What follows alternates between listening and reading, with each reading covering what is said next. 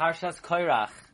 Parshas Koirach, of course, speaks about the subject of machlekes, which is such a destructive state, such a destructive midah.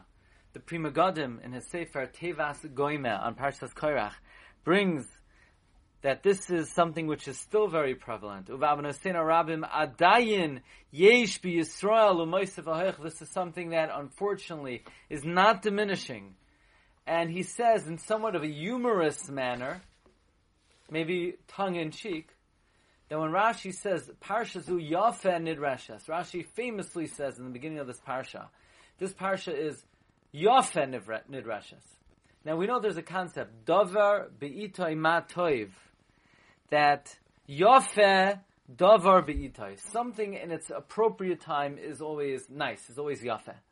So it's nice to hear a drush about Pesach on Pesach. It's not nice to hear a drush about Sukkot on, on Sukkot. It's not nice, it's inappropriate to hear about Sukkot on Pesach or vice versa.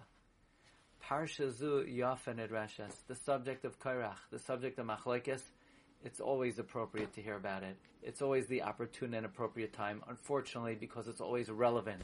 There is no situation or time of the year that the message of Parshas Kairach is not relevant and important and needed to be communicated.